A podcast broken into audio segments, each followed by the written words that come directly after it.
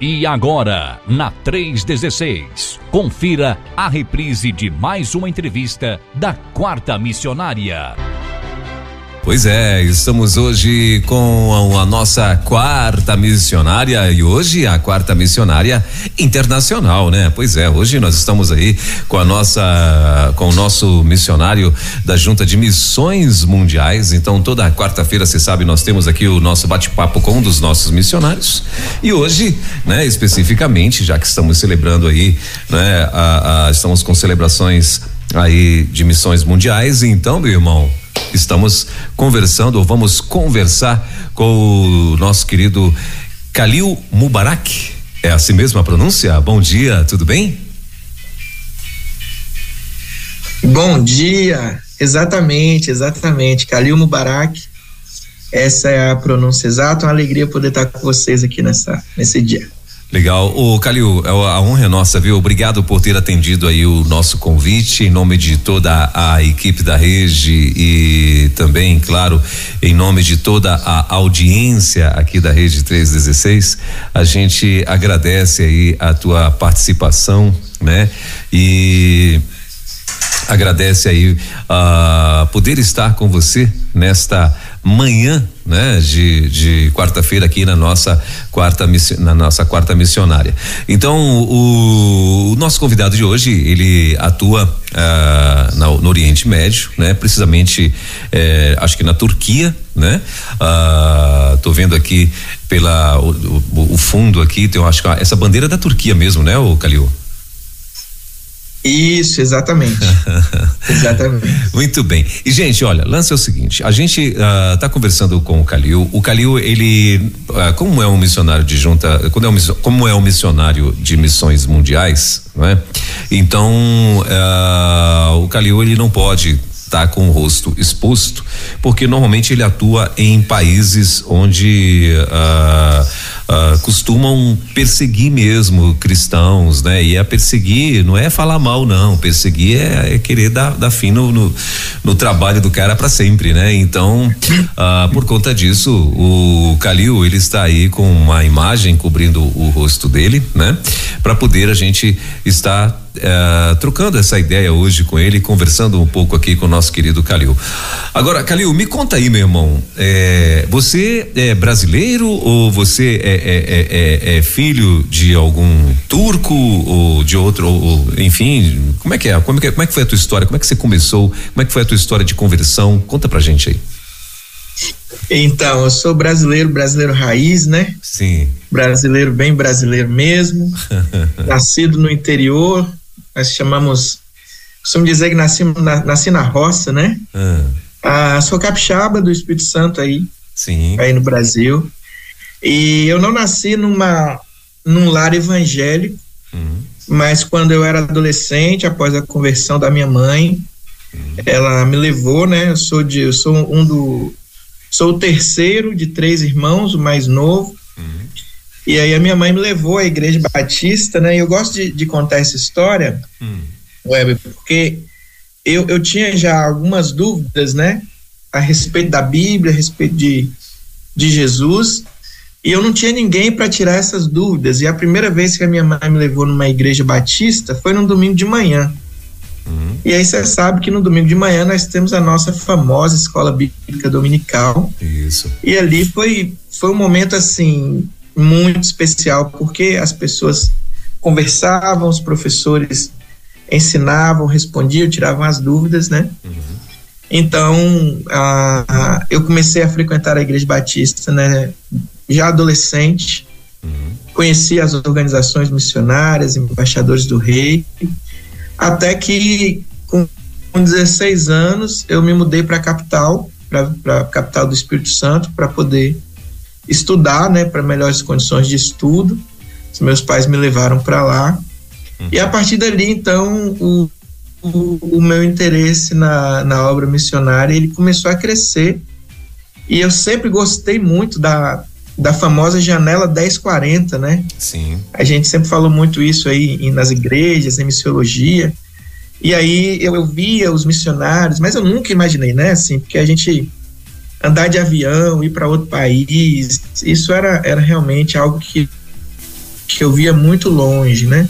E envolvidos com campanhas missionárias ah, é, nas nossas igrejas e, e eu fui me envolvendo, me envolvendo cada vez mais até que em 2012, num projeto missionário, ah, eu entendi que Deus queria Gente, diferente comigo, eu não sabia o que que era. Já a minha primeira o, formação, o, né? O, o Calil, é, cortou aí o que você estava falando, né? Ah, de repente cortou e é, você falou que, que você entendeu que Jesus queria contigo e aí cortou. Ah, sim, não, perfeito. Eu estava num projeto missionário e eu entendi que Deus queria, né, algo diferente. Sim. E então, só que nessa época eu já era farmacêutico, eu me formei, né? Uhum. Em, em, farmácia, estudei farmácia no Espírito Santo. E quando eu entendi isso, eu tive muito medo, confesso que eu tive muito medo de do que, que seria isso, né? De, de pastorear, de, de, de trabalhar no campo, era algo que realmente assustava. Mas graças a Deus, meu pastor foi muito pastor mesmo comigo, cuidou de mim nesse processo todo. Ah, até que alguns anos depois, três anos depois disso, mais ou menos, três ou quatro anos, aí eu fui para o seminário. É, no seminário, eu, eu, eu ainda não sabia o que Deus queria, é, que lugar, para onde, com que, mas eu estava com, com obediência e com fé. Até que, que a Junta de Missões Mundiais estava com um projeto para o Oriente Médio para ajuda humanitária e precisava de profissionais de saúde. E as equipes tinham vários profissionais de saúde, mas não tinham um farmacêutico na equipe. Eu me lembro se o Senhor me queria na missão, na obra, por que, que o Senhor deixou eu, eu estudar farmácia, amar essa profissão e fazer o que com ela agora, né? E Deus nunca havia me respondido essa, essa oração. Até que dois anos depois, quando essa irmã me falou da possibilidade de, de trabalhar como farmacêutico numa missão no campo, ela eu, eu tive a certeza de, de que Deus podia usar isso, né? Como Deus pode usar qualquer coisa, porque Ele é Senhor sobre todas as coisas. Então, nós começamos aí a nossa jornada com a Junta de Missões Mundiais em 2017, como voluntários em alguns países do Oriente Médio. Também servimos na América do Sul, ah, com projeto de evangelização eh, na Colômbia, no Paraguai. E nós tivemos também a oportunidade de servir em África, em Moçambique, 2019, logo depois do, do ciclone, né, que, que devastou a região lá. Ah, e agora Desde um pouquinho antes da pandemia, nós temos efetivamente trabalhado com, no Oriente Médio, com, em países muçulmanos e de maneira muito especial com a causa dos refugiados. Muito bem. Uh, e, e, e, e Calil é, é, o teu nome mesmo ou não? Ou isso é um nome para você ter acesso tranquilo aí no, no, no, nesses países por onde você tem rodado? É, esse, esse também é um protocolo de segurança, né? Sim. É um pseudônimo que, que ah, os okay. trabalhadores da, da, de missões mundiais em países fechados utilizam, né? Uhum. É um pseudônimo que a gente utiliza para trabalhar na, com as igrejas brasileiras, divulgar o trabalho. Positivo. Muito bom. Agora, Calil, e aí? Aí como é que foi a tua a tua primeira experiência? Assim, você quando você decidiu, veio o chamado, tal. E e aí agora, como é que foi essa tua primeira experiência? Aliás, antes de você me responder é, sobre a tua primeira experiência, eu queria que você me falasse o que que a tua família achou disso quando você decidiu é, ser um missionário principalmente aí nesses países, né, que para o cristão normalmente é muito perigoso, né? É, essa história é boa, né? Porque costumo dizer que a gente a gente tem, né, um, uma coisa assim que é, é, é, bem raro a gente ficar feliz quando alguém toma uma decisão de ser um pastor, né? Principalmente quando você tem uma, uma, uma outra profissão, uma outra formação. E, Sim. como eu te disse, eu tinha a minha vida toda organizada nesse sentido, né? Uhum. Ah, trabalhava numa boa empresa, estava ah, tudo certinho. E aí eu comuniquei à minha família que eu, que eu, que eu ia para o seminário para estudar e para ser um pastor. E que eu entendia que em algum momento eu ia viver do ministério, ia viver é, exclusivamente para o ministério, né? Então esse já foi o primeiro choque ah, em casa, mas a notícia de, de ser missionário e trabalhar no Oriente Médio realmente é a notícia que choca, né? Porque as pessoas falam assim, nossa, ah, acho que as pessoas não estão muito preparadas para essa notícia, né? Sim. Principalmente se você tem aí uma, uma vida, né, já montada antes. Sim. Como eu tinha, trabalhava numa boa empresa e aí eu me lembro que quando eu falei que ia ser missionário e nessa área, nessa região do Oriente Médio, eu me lembro que a minha mãe ainda disse assim: "Ah, mas será que Deus não tem uma igreja aqui perto para você cuidar?" E aí você fica por aqui. Eu falei: "Olha, eu acho que não, porque tudo tem sido direcionado para para lá, né? E uma das razões que que o nosso coração se direciona para cá é, a, é realmente a grande necessidade que essa região tem de obreiros e de trabalhadores, né? Nós temos um mandamento de Deus aí que que não é geográfico no sentido de um lugar específico, mas global para todas as pessoas de todas as nações. Mas nós também sabemos que existem alguns lugares que têm uma carência maior de obreiros. Uhum. E isso é algo que, que, que, realmente falou ao nosso, ao nosso coração, né?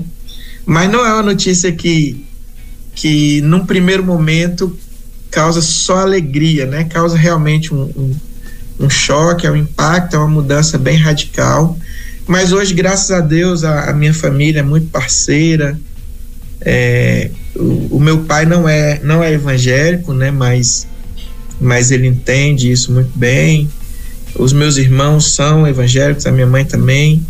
E, e eles me apoiam, oram por mim, me auxiliam em todos os, os sentidos, né? A família da minha esposa também. Minha esposa é filha de pastor, filha de missionário, então ela está acostumada com isso. Já, já, já tem esse né, enraizado na família, né? Sim. Mas é realmente é uma notícia que, que choca um pouco a família. Assim. uh, e Calil, e aí sim, a, a, e como é que foi né, a tua primeira experiência, então, agora como missionário? É, a minha primeira experiência transcultural foi, foi num, num trabalho um pouco diferente. É, é, um trabalho de é um trabalho de construção de igreja que foi no Peru. Nós nós estávamos construindo uma capela na, na floresta amazônica do lado peruano e essa foi uma experiência assim transcultural bem importante para mim, né? foi o começo assim da, das experiências transculturais e, e, no Oriente Médio no Oriente Médio o, o que chocou muito assim para mim foi a necessidade de um povo é um povo que realmente nunca ouviu falar de Jesus e aí isso foi um grande choque para mim porque a gente sabe a gente ouvia no Brasil aí existem muitas pessoas que nunca ouviram falar de Jesus, existem pessoas que não ouviram falar de Jesus, mas isso para nós parece um tanto quanto é, surreal, utópico, né? E quando você vai e você começa a conversar com a pessoa e a pessoa não tem ideia nenhuma daquilo que você está falando, a pessoa nunca ouviu falar de Jesus. Eu me lembro que uma das primeiras, a, da, uma, na a primeira conversão que eu vi quando nós encontramos uma mulher, ela disse que ela era uma mulher sem esperança. Num atendimento médico que a gente fazia, ela disse que era, ela era uma pessoa sem esperança porque na guerra do país dela, ou melhor, quando ela era adolescente, ela ouviu de um homem que dava esperança às pessoas e que o nome desse homem era Jesus, mas quando ela chegou em casa que foi falar com o pai dela, pai dela era um líder muçulmano e ele bateu nela e disse que esse nome nunca mais poderia ser pronunciado na casa. A vendeu para um casamento com um, outro líder né, da religião. E na guerra ela perdeu o marido e os dois filhos e agora ela estava refugiada sozinha num outro país mulher negra, refugiada, viúva, e ela não tinha mais esperança. Foi a palavra dela. E aí eu me lembro que nós dissemos assim: olha, nós conhecemos um homem que dá esperança às pessoas.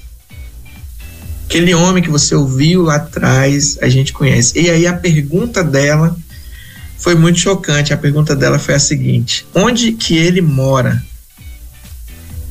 Meu Deus. Onde que ele mora, né? Então, assim, quando a gente fala que existem pessoas que nunca ouviram falar de Jesus, isso é uma verdade é, absoluta. Existem milhares e milhões de pessoas que não têm a noção de quem é Jesus e, consequentemente, é, por não conhecerem, não, não tem nele a salvação que nós temos e que nós pregamos, né? Então, essa experiência foi a primeira e foi uma, uma experiência assim que me marcou muito e que cada dia move né, o nosso coração para a gente continuar apesar das dificuldades e, e, e dos desafios que temos aqui pela frente.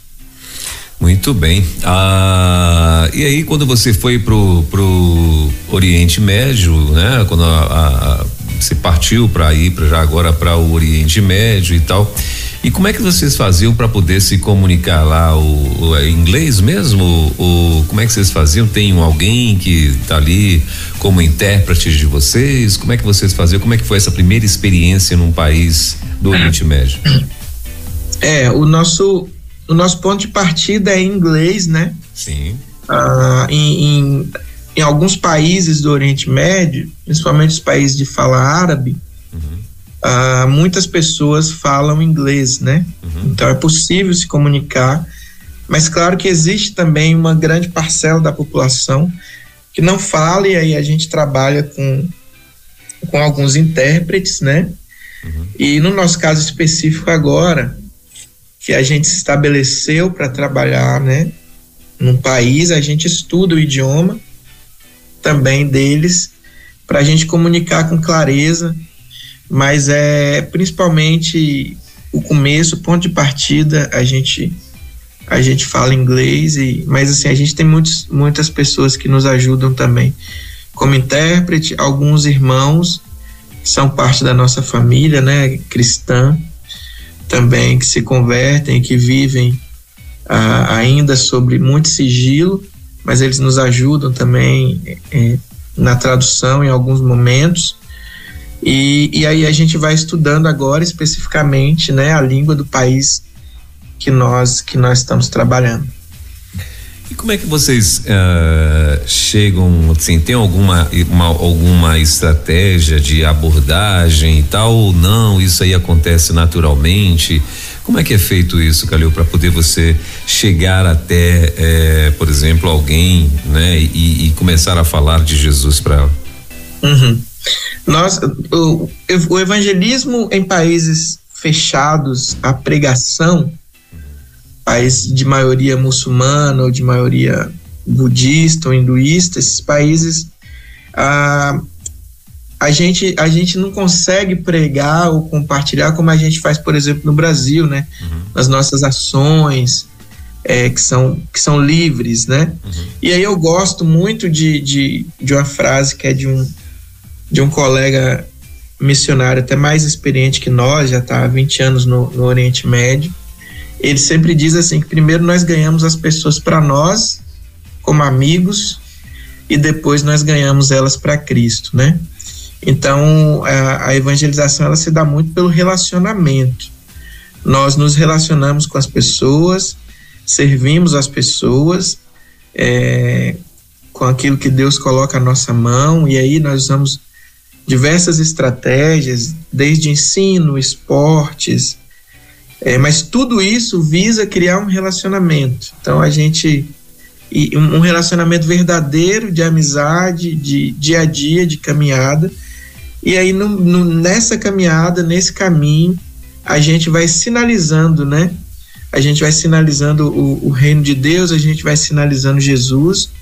É, muitas pessoas nunca ouviram falar, outras pessoas que são mais estudiosas da religião, por exemplo, elas ouvem falar porque Jesus é um profeta conhecido para o islamismo também, então, para um estudioso islâmico, ele, ele conhece né, a, a, da história de Jesus, os patriarcas da Bíblia são comuns para eles, nós temos muitos pontos de contato, embora haja divergências é, né, enormes entre as religiões, mas existem também alguns pontos de contato. E, e quando nós falamos, por exemplo, com pessoas que que são estudiosos da religião, eles têm dúvidas, eles têm curiosidades, então eles perguntam e a gente conversa, mas o, o, o grande movimento mesmo é o relacionamento. Então, a partir do relacionamento de amizade, das famílias, a gente vai construindo aí uma base para poder compartilhar a palavra de Jesus, compartilhar Jesus com as pessoas. Muito bem. E, e você, depois que você é, agora começa a falar do amor de Deus aí para essa pessoa e tal, é, você já teve alguma situação de que, de repente, uma reação inesperada, né? E essa pessoa você acaba percebendo que ela agora passa a ser uma ameaça de repente para você, para tua segurança e para da tua família? Graças a Deus a, a gente não teve experiências assim, porque a gente procura, né? Uh, todos, os, todos os nossos uh, trabalhadores aqui de, de missões mundiais e de agências parceiras, a gente procura ser sempre prudente e, e, e seguros possíveis, né? Uhum. O mais possível. Porque assim, quando a gente fala sobre compartilhar o evangelho, e aí a gente até até ontem, né, numa numa sala de oração, uma irmã perguntou assim: Ah, agora aí na Turquia teve o terremoto e tal, e vocês distribuíram algumas literaturas é, cristãs para as pessoas, né? E aí a gente até explicou assim: existe um perigo também, não só para nós, né? Mas para aqueles que, que se convertem, de terem consigo uma, uma Bíblia, uma literatura, porque quando, por exemplo, um ex-muçulmano ele se converte, a perseguição contra ele começa dentro de casa, né, dentro da sua própria família.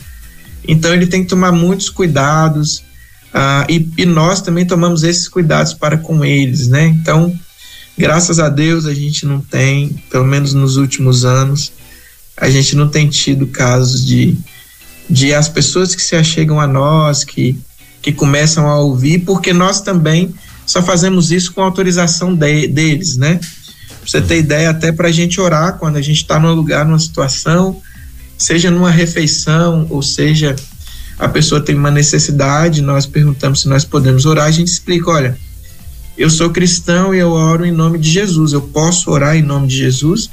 Algumas pessoas dizem não, não, não quero que você tá, tudo bem.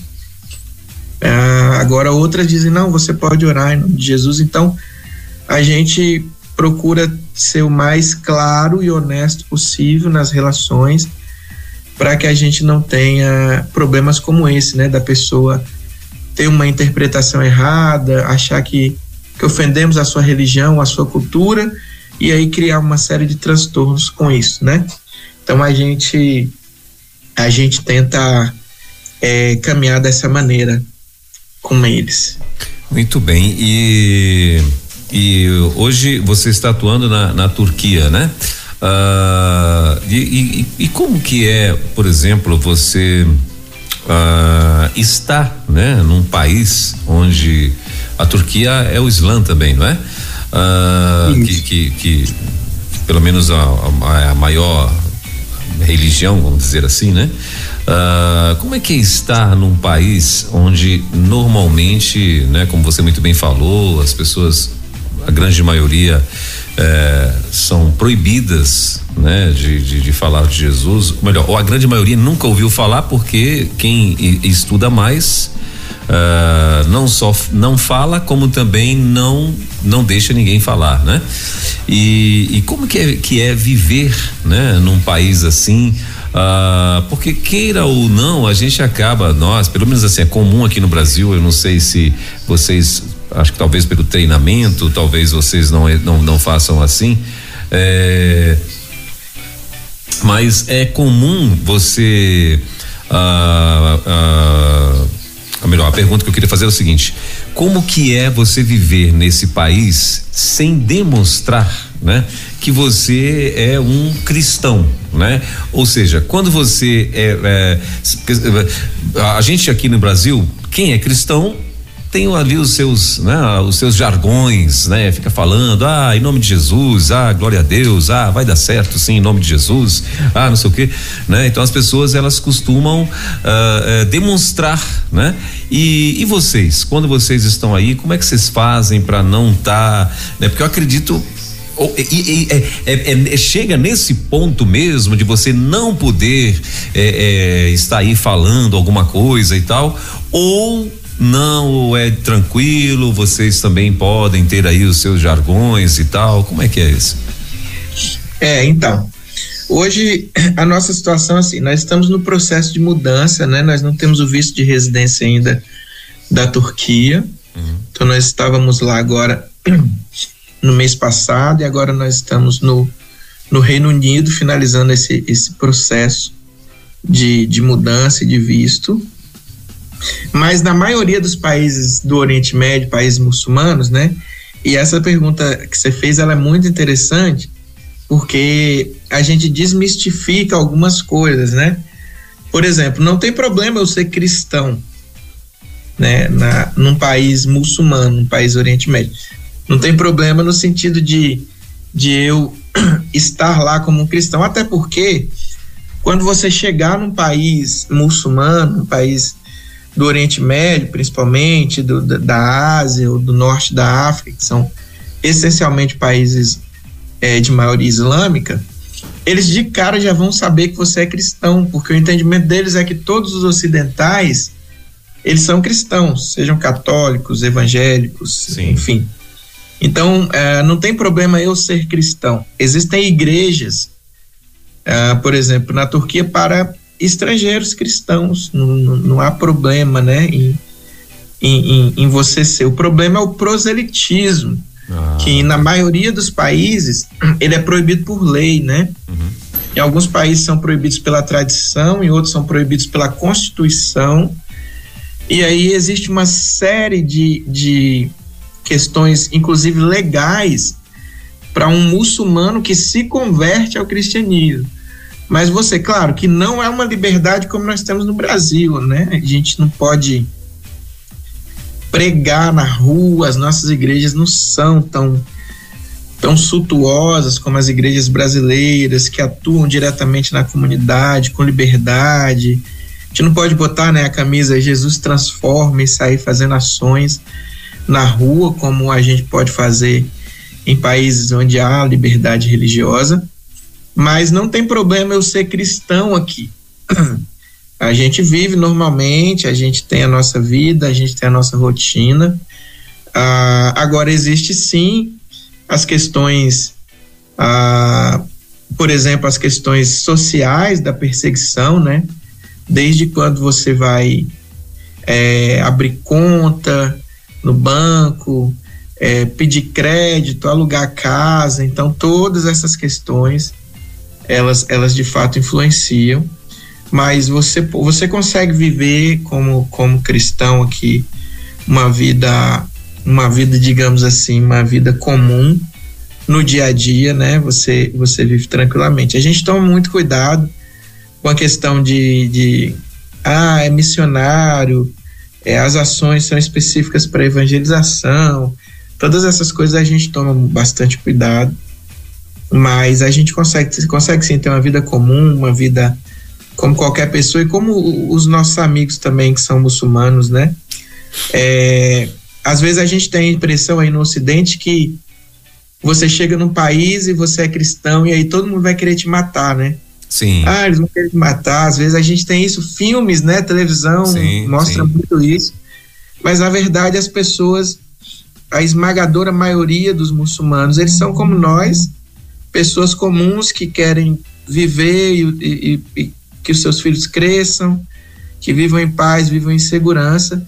Mas infelizmente a religião do Islã é um sistema que realmente oprime as pessoas e tem os seus valores fora dos, dos, dos valores de Deus e, e, isso acaba que influencia na vida das pessoas, mas a grande maioria dos muçulmanos é, eles são pessoas comuns, como, como nós somos pessoas comuns, e que o sonho mesmo era que o mundo tivesse mais paz para que as crianças crescessem, as famílias se desenvolvessem e a harmonia né, da sociedade andasse. Então, é, existem os extremistas, como só que o número é muito grande, nós temos hoje 2 bilhões de muçulmanos no mundo inteiro.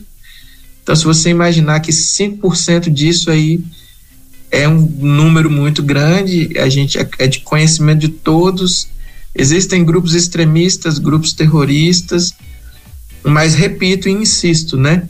A esmagadora maioria deles são pessoas comuns que que gostariam muito de viver em paz. E uma coisa que é muito comum também acontecer é que quando tem alguma, alguma coisa, né, por exemplo, no Ocidente, de atentados, como alguns anos atrás na França, né, uhum. ah, é, é, muito comum muçulmanos virem até nós e pedir desculpa em nome em nome da comunidade, né? Eles dizem Sim. assim, olha, esses extremistas não são a maioria de nós, nós não concordamos com isso. Não nos representam. Nós não né? com isso, é exatamente.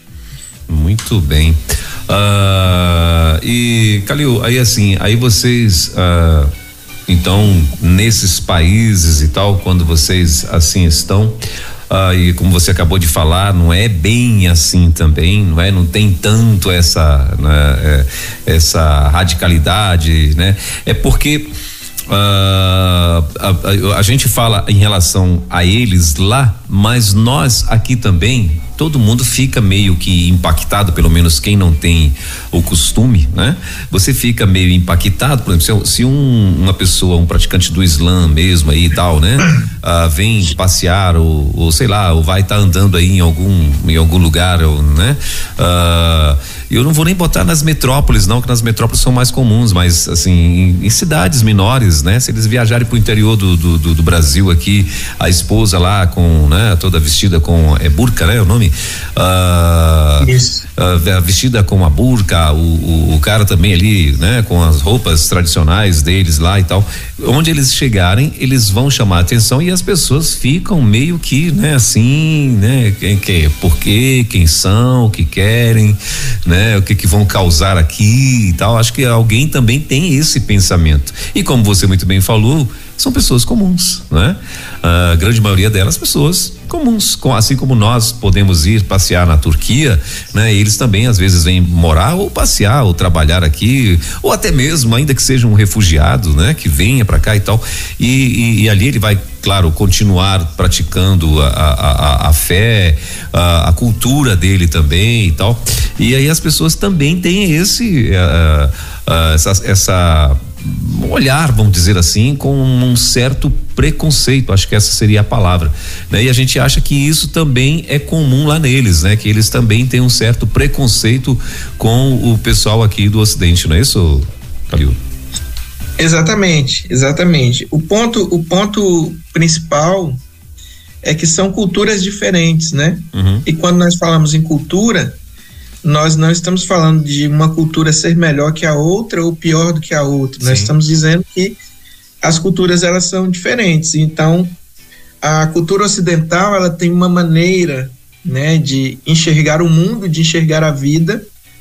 A, a cultura oriental ela tem uma outra maneira de enxergar. Então, você vê pontos aí que vai desde a maneira como você se porta num, numa refeição, por exemplo, né? Uhum é, até coisas mais, mais profundas, como a religião, a maneira de criar os filhos e tudo. Então, agora o choque cultural ele existe, né? Então, realmente, se você está num, num, numa, numa projeto Vila Minha Pátria, por exemplo, uhum. lá em Morungaba, né? Uhum.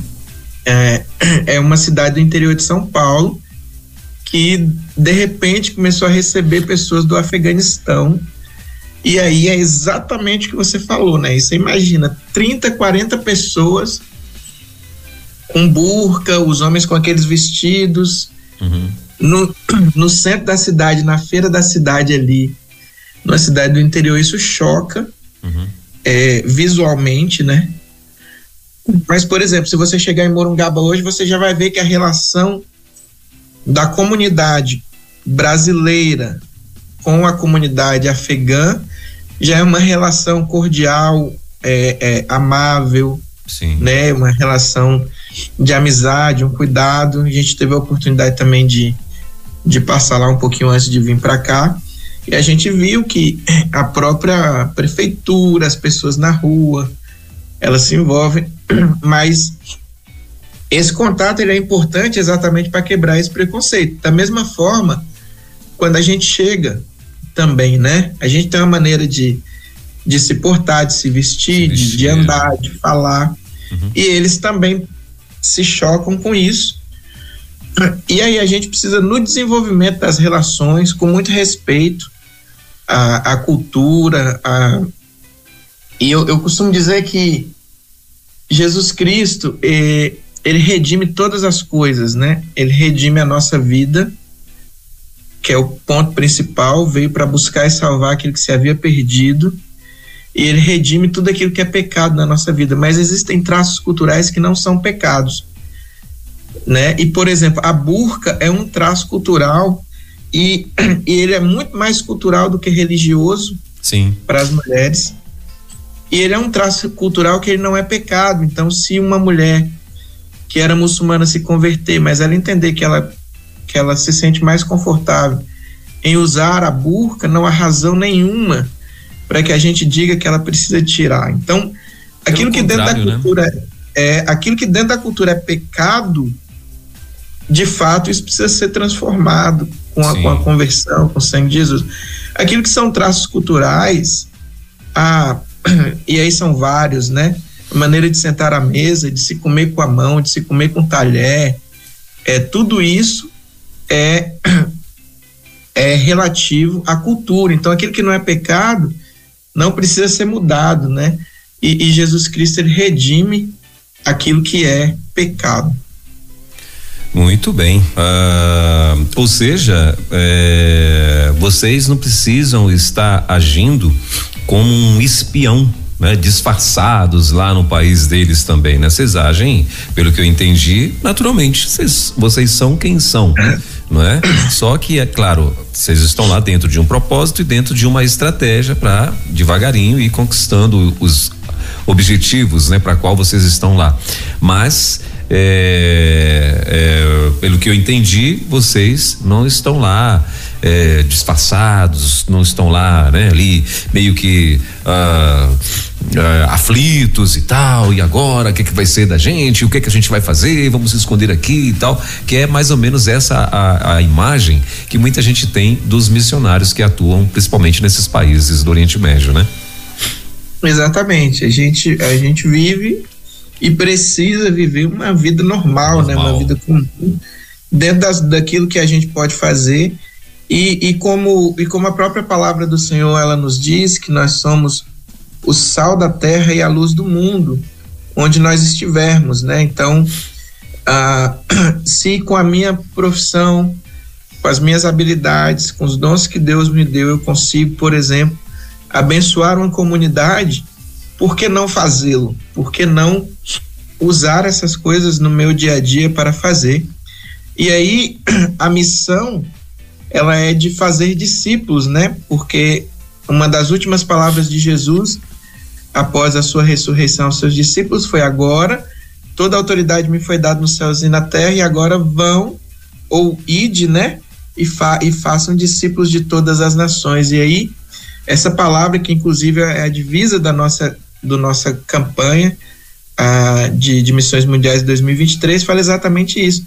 Então, enquanto nós estamos indo, vivendo, fazendo o nosso dia a dia, nós estamos sinalizando o reino de Deus, nós estamos apontando para Jesus, nós estamos mostrando Jesus às pessoas, e é muito comum, Weber, nesse, nesse dia a dia, nessa, nesses atos, nessas ações, as pessoas que nunca ouviram falar de Jesus e que têm agora a visão oposta, porque também existe os muçulmanos que enxergam os cristãos da mesma maneira que os cristãos enxergam os muçulmanos, como Sim. inimigos, uhum. como pessoas que querem. E aí é muito comum também as pessoas chegarem até nós e falar assim: olha, Mas por que que você, por exemplo, tem cuidado dos nossos filhos ali na escolinha de futebol? Por que que vocês têm ensinado para eles inglês? Por que que vocês têm ensinado valores para eles, sendo que vocês são cristãos, né? Então é muito comum as pessoas dizerem agora, por exemplo, nós nós tivemos já uma equipe que foi para a área do terremoto. Uhum. Essa equipe retornou ao Brasil, uma segunda equipe já está lá uh, também cuidando, e é muito comum as pessoas perguntarem assim: poxa, é, é caro a passagem do Brasil para cá, vocês vieram, e por que que vocês estão fazendo isso? Então, costumo dizer que aí a pessoa te coloca na cara do gol, né? Uhum. Aí a gente vai dizer para ela: olha, o pouquinho que eu posso fazer para você é, é bem pouquinho mesmo comparado ao que Jesus fez por mim. Aí, nesse caso, eu posso falar da minha fé, sabe? Sim. Eu estou dizendo aquilo que eu creio. Eu não estou dizendo assim, olha, você precisa seguir, o que eu. Tal. Uhum. Eu estou explicando a razão da minha ação, né? Então, assim, se eu consigo amar vocês, é porque Jesus me amou. E aí, muitos deles criam a curiosidade: poxa, mas me conta mais um pouco então Aí eles começam, ah, porque também no meu livro fala um pouco sobre Jesus, mas eu quero saber mais. E aí, e aí sim, a conversa vai fluindo uhum. e você vai e você vai indo, né? Mas é exatamente o que você falou. A gente não é agente secreto, a gente não é um super espião, a gente não tá ali à espreita, né? Sim. A gente tá vivendo uma vida uh, procurando ter uma vida comum num, num outro país. Uhum e, e assim, com a graça de Deus, um, um, o, o, que a gente gostaria mesmo é que no, na, naqueles discípulos que nós ajudamos a, a, se tornarem discípulos de Jesus, que são os nacionais, aqueles que, que, uhum. que se juntam à nossa família da fé, eles possam ter condições de compartilhar, porque eles podem fazer isso muito melhor que nós, porque eles podem andar em todos os lugares, eles dominam o idioma como o outro, eles são é, os nacionais e o nacionalismo aqui desse lado do mundo, ele é muito forte, né? Assim, uhum. as pessoas são, é, levam muito a sério mesmo a nacionalidade. Olha, nós somos turcos e e aí o, o próprio turco fazer isso é diferente do estrangeiro fazer isso, né? Sim. Então o, a gente ora também para que os nossos amigos que, que, que se tornaram da nossa família aqui eles, eles também tenham condições de, de, de explicar a razão dessa esperança, de, de anunciar e sinalizar Jesus é, para os, os dele, né? Para os dele. E é a, é a, importância de um, de um nativo ser ganho, é porque é através desse nativo que amanhã nós teremos uma Bíblia no, no idioma, né? Desse nativo né? Exatamente. Justamente uh, uh, porque ele vai saber, ele domina a, a, a, a, língua e tal, né? E acho que isso é, essa é a importância.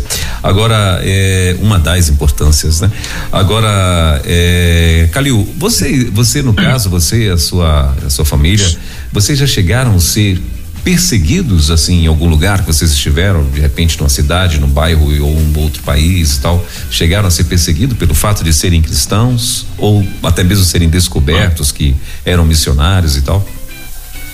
Olha, teve uma situação em, em 2017, uhum.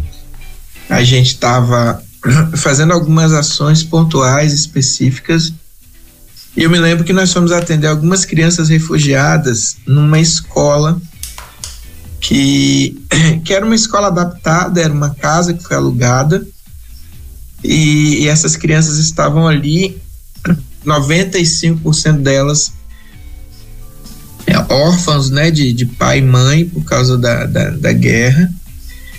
E, e quando nós chegamos lá, a gente estava com duas vertentes: uma de atendimento médico, nós fomos para para cuidar, para fazer alguns algumas exames dentro da medida do possível que a gente tinha condições de fazer. Uhum. Uh, e também para dar um, um, alento né, para essas crianças com equipe de educação, de, de entretenimento, de, de jogos e brincadeiras.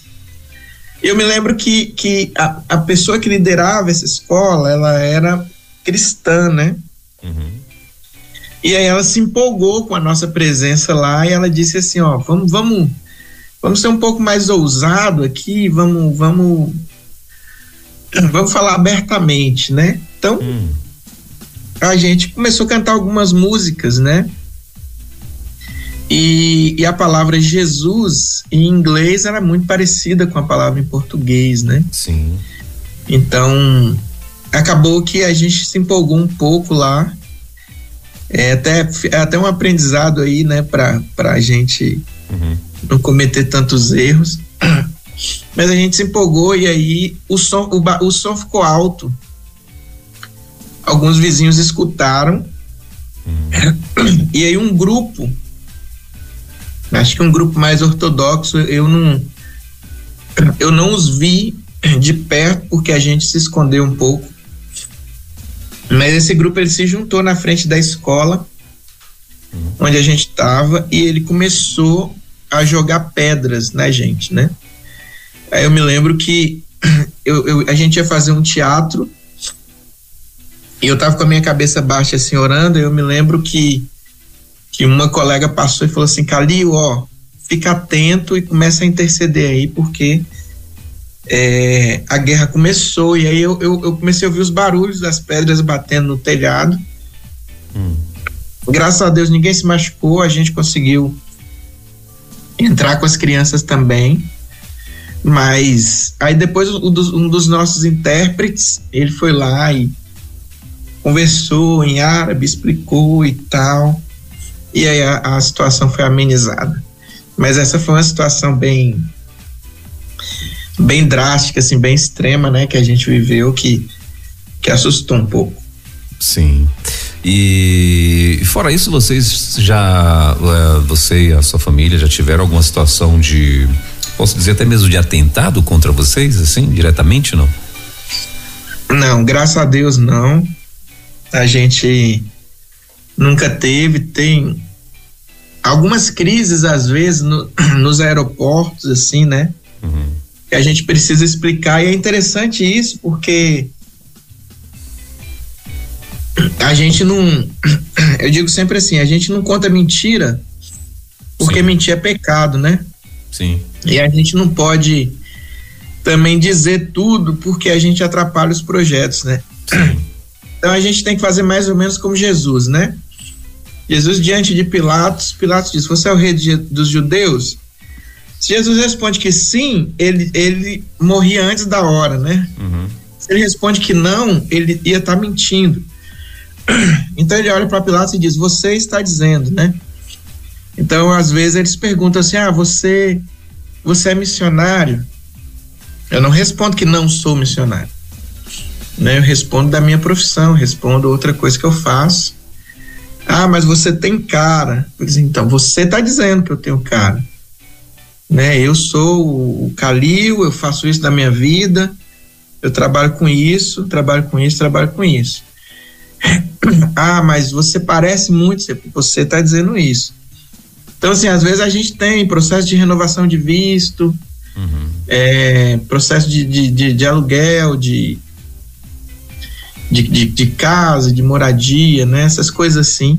Mas graças a Deus a gente nunca teve nenhum atentado contra a nossa saúde, é, integridade física, contra a nossa vida. Sim. Né? Eu repito, né? É, é, existem, tem, temos que tomar todos os cuidados e tal, mas não é aquele negócio também que você vai andar na rua e, e as pessoas vão querer te matar. Muito pelo contrário, eles nos ajudam a, a, a se adaptar no país, nos ajudam a fazer compras, nos ajudam a, a, a, a escolher escola, essas coisas todas, né? Uhum. Do dia a dia. isso, isso é muito, é muito comum. Legal.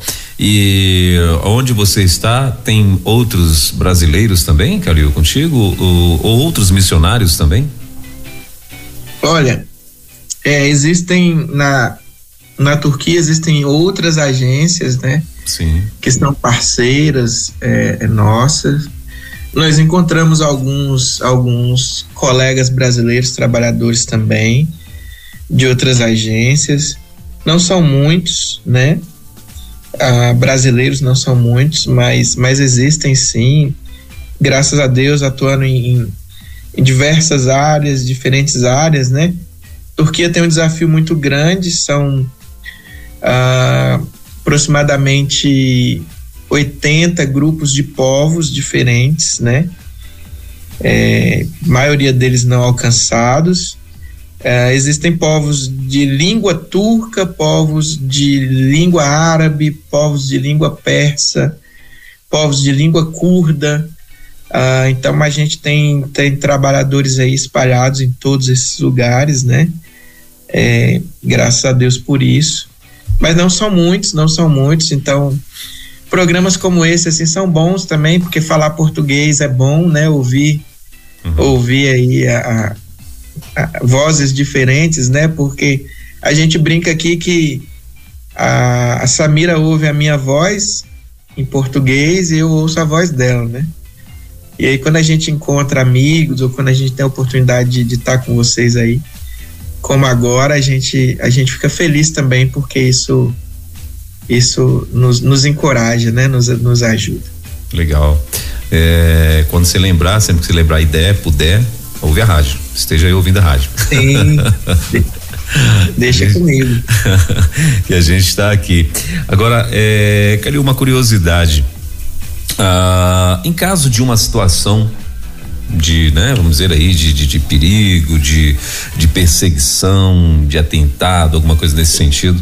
Vocês têm algum Uh, algum plano de fuga, assim, uh, apoiado pela, pela, pela agência, alguma coisa nesse sentido, ou não? É vocês que têm que se virar mesmo? Vocês já têm uma estratégia traçada para poder se virar em caso dê, dê ruim aí alguma situação?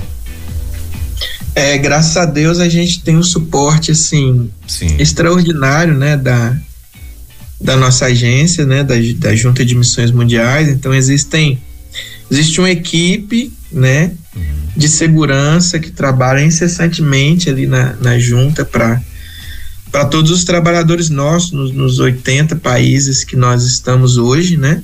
Uhum. Mas existe existe sim plano de contingência para tudo, né? Sim. Desde desde catástrofes, como foi a questão do terremoto agora, uhum. até uma situação extrema, né, de, de fuga em caso de, de uma perseguição extrema. Então, tudo, tudo isso é bem alinhado, tudo isso é, é bem traçado, é bem trabalhado, esses planos de contingência.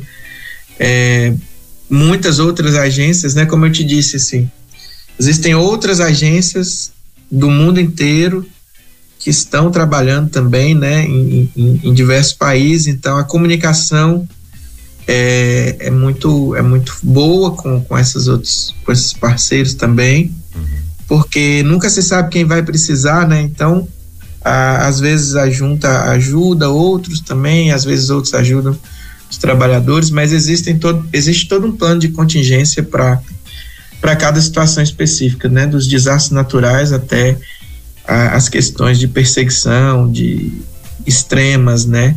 E necessidades. Graças a Deus, já há algum tempo a gente não tem precisado usar, uhum. mas se precisarmos, nós estamos atentos, né? A, a todas essas coisas. Legal, legal. Ah, ah, e você você está há quanto tempo? Você está atuando na Turquia, né? Você tá você já já atuou em outros países também, na o Calil?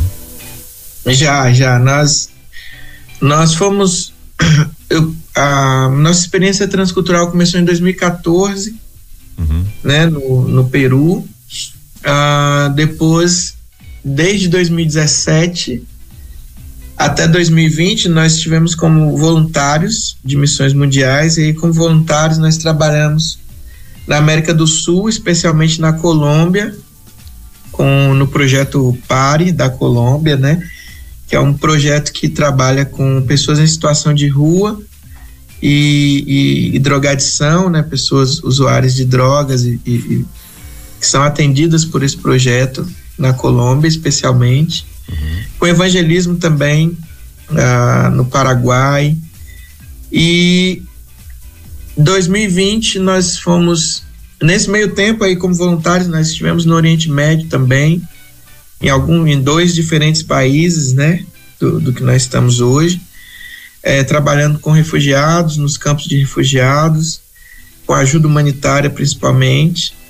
E até 2020 como voluntários. Em 2020, pouquinho antes de começar a pandemia, né? A nossa igreja nos enviou para a Junta de Missões Mundiais e nós nos apresentamos ali. Ali nós iniciamos nosso processo, é um processo complexo, né? Uhum. Para poder é, vir para cá. Então a gente estuda bastante, a gente treina bastante, a gente visita, a gente vai, a gente vai fazendo todos os, os, os trâmites aí, inclusive burocráticos e legais, para a gente poder é, morar, viver. Uhum. E aí agora nós estamos na parte final uh, desse, desse, desse processo, né?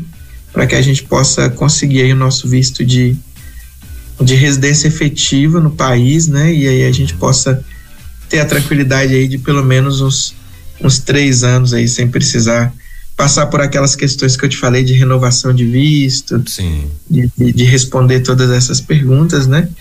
Então nós nós estamos aí no, no total aí aproximadamente, efetivamente mesmo, há uns seis anos é, vivendo aí nessa nessa questão de, de transculturalidade, né? Uhum.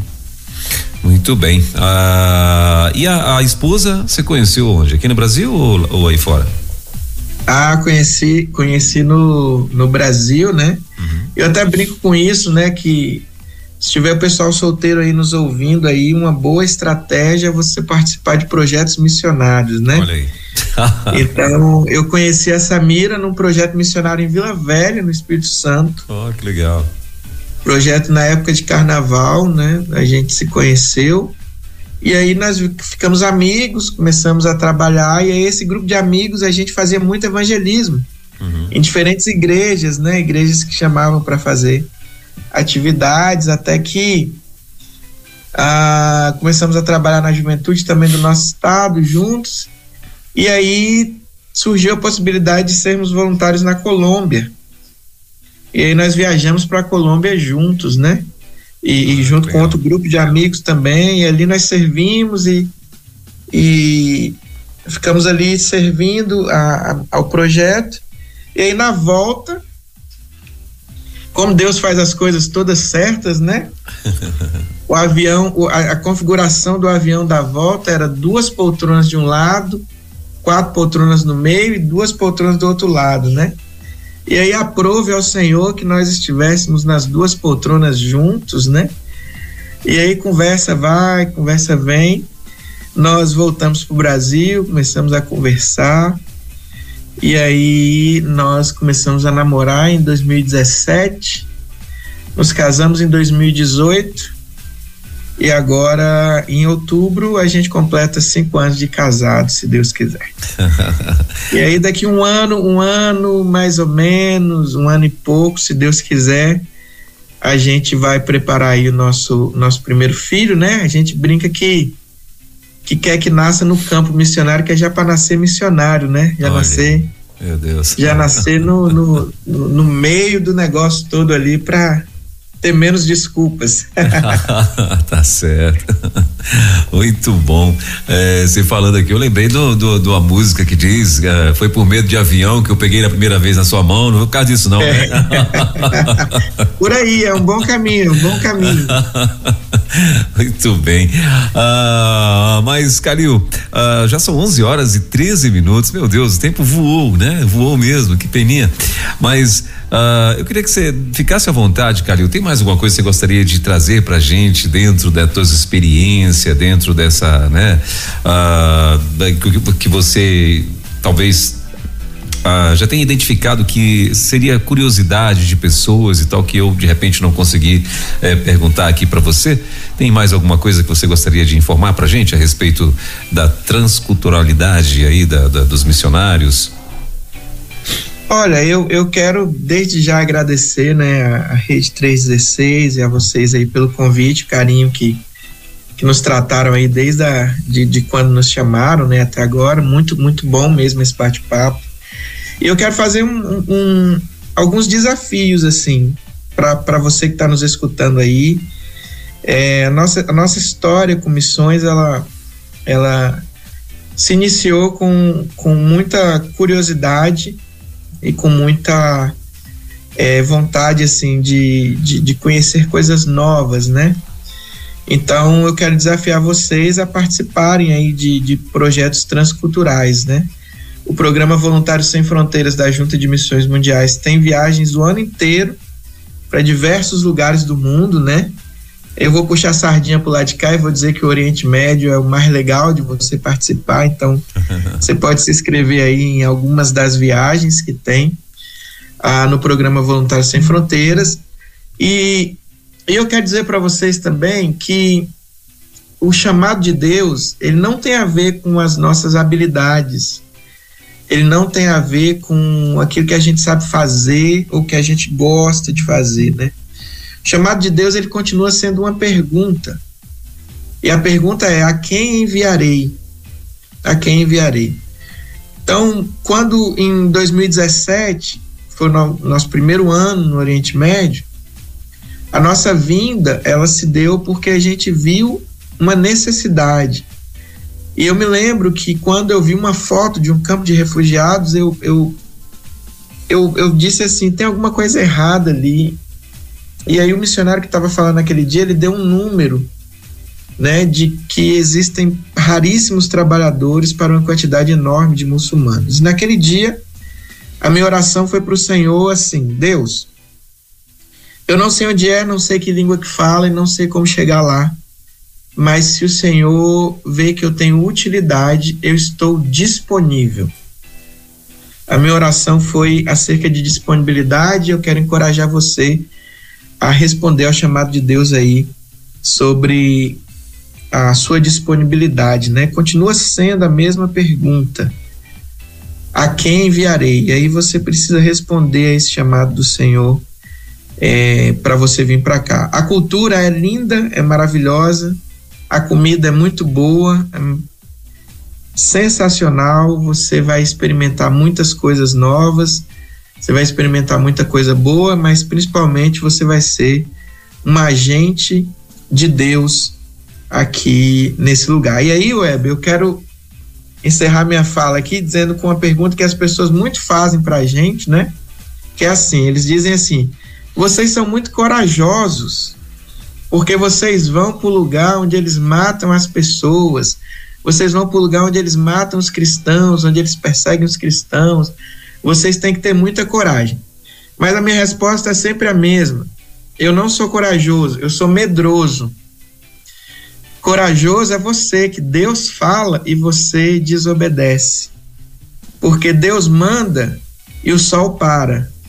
Deus manda e a tempestade acalma. Mas Deus fala para você e às vezes você tem coragem de dizer assim: não, não vou fazer, né? Eu acho que isso é ter coragem. Nós somos uhum. mais medrosos do que corajosos, e aí a gente optou por obedecer ao chamado de Deus, e a gente tem vivido assim, apesar de todos os desafios, é, a gente tem vivido assim tempos muito especiais, principalmente porque a gente tem visto, né, é, pessoas se convertendo. Essa semana mesmo, anteontem mesmo, nós tivemos mais um dos nossos amigos lá na, na Turquia que agora fazem parte da nossa família e isso é por demais especial. Então, não seja corajoso a ponto de desobedecer ao Senhor. Tenha temor e obedeça ao chamado de Deus e se coloque à disposição para servi-lo aonde ele mandar. Começando aí na rua da sua casa, na rua da sua igreja, alcançando a sua cidade, o nosso país, nosso querido Brasil e até os confins da terra, como a palavra do Senhor nos manda. Maravilha. Calil, antes de nós encerrarmos, tem uma pergunta que eu sempre gosto de fazer aos missionários que passam por aqui. Ah, e claro, não poderia deixar de fazer para você. Eu queria que você narrasse pra gente ah, alguma experiência marcante aí da tua vida nesses na, em um desses desses países ou enfim, bem uma nas, nas, ah, você atuando como missionário, né? De repente, uh, narrasse pra gente uma experiência que marcou a tua vida, pessoas, ou gente que se converteu, gente que era radical, enfim, algo que te venha à mente agora, você uhum. pode compartilhar conosco? Posso, posso sim. Eu queria compartilhar duas histórias bem rapidinho aqui. A primeira delas uhum.